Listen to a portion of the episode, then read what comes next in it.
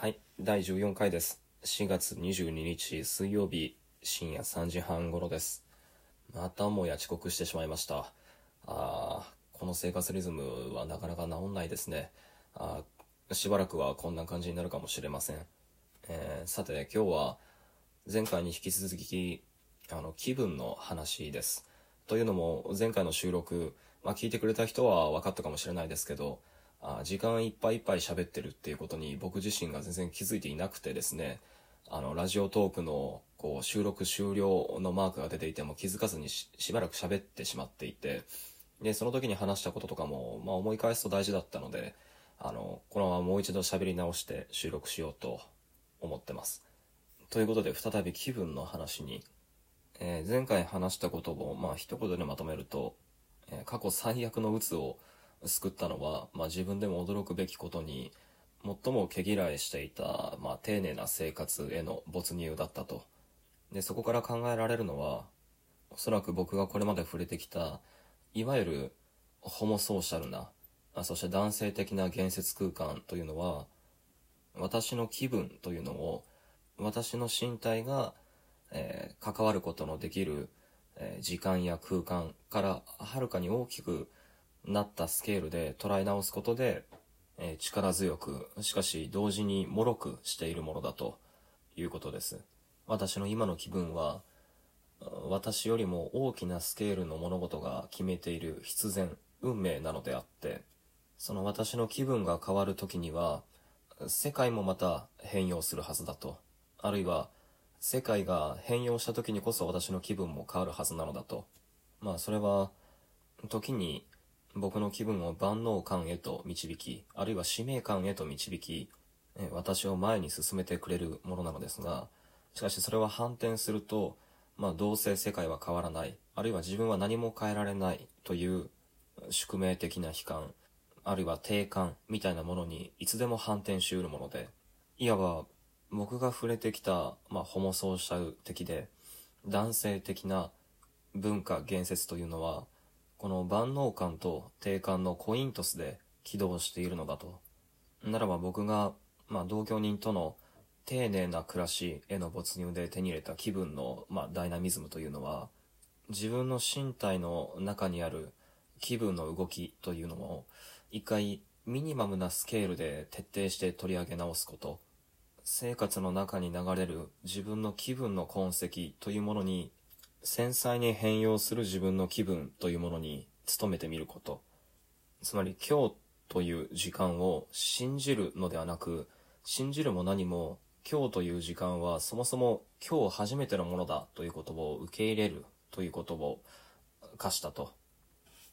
それによってこの「うつ」というあの無力感、え不能感に苛まれたあ昨日も今日も時間の感覚がなくなるあのベタっとした感情から抜け出すことができたあというのが前回の話なんですがしかしこれは強調しておかなければならないのは前回のボイスメモでもそこは強調したつもりですがこれはとても難しいということが大事なんです、うん、つまりあの話は丁寧な生活にみんな集中した方がいいっていう話ではないんですね。まそれは、まあ、自分で言っといて当たり前の話なんですけど自分の、まあ、服装や今日の食事や、えーちょっとした散歩あ買ってきた花だとかで、えー細かに、えー変化する自分の気分。その変化した気分を自覚してそれを表現し直すまた新たな生活の痕跡の循環を回すってことはあの逆に言えばたったそれだけのことで不安定に変化を遂げる自分の気分というものの不確かさに直に着目するってことなんですよね。解像度を上げれば上げるほど油断ならないケアを必要とする私、えーそして言い方を変えればある意味で刻一刻と無責任に状態を変える私っていうものに直面することになる。なので情報量が高すぎる気分というものを自己分析しすぎる手前で一定のマスキングをかけておかないとそもそも今日を生きることができないそれは往々にして強靭な自己愛なのだと思います。それは無根拠であればあるほど強い。自分の身体、感性への圧倒的に無根拠で、であるからこそ強靭な自己愛。え、しかし、それもまた言わずもがなですが、あこれは無根拠な自己嫌悪に転化する危険性を常にはらんでる。この視点で仮にまとめるなら、マクロなスケールの気分の表現形は、気分の不安定さを、えー、低感、あるいは万能感の表裏一体にプリセットする。そして他方、ミクロなスケールでの気分の表現形というのは、解像度が上がりすぎた気分のノイズを、えー、自己嫌悪、あるいは自己肯定の表裏一体でカバーするというふうにまとめることができるかもしれません。えー、なんでわざわざこんなことを蒸し返すかといえば、まあ、丁寧な生活をかじったことで、うつから回復した僕からすると、その直後に来たこのコロナ禍の状況において、自宅待機を遵守した人々が、まあ、次々と SNS や各メディアで思い思いの豊かな自宅生活というのを、あの、極めてデイリーな形で、各々から発信していて、で、それがネットマスどちらのメディアを除いても、まあ、すごく奨励すべきものとして陳列している様に少し戸惑ったからです。うん、というのもすごく言い方が難しいんですが、今、他者に向けて発信される自分の生活、私生活というのは、彼ら彼女らの意思とは関係なく、運動の側面が付け加えられて読み取られるものになってしまっているからなんですね。まあ、インスタグラムのおうち時間というタグだったり、まあ、あるいは、なんだ、ツイッターとかフェイスブックだとかでもよく見る、あの、ステイホームっていう、あの、標語ですね。今日の一回性、自分の気分の一回性を個人的なタイムラインの中に作り出すはずだったものが、先行きの見えないこの状況を以前以後で分けないための無時間的な絵でマスキングするためにこそあ動員されてるような気がして、ね、世界の気分から離れるはずのための私生活が、え、世界の自己肯定に動員されてるような気がして、ちょっとどうしても距離を感じてしまうんですよね。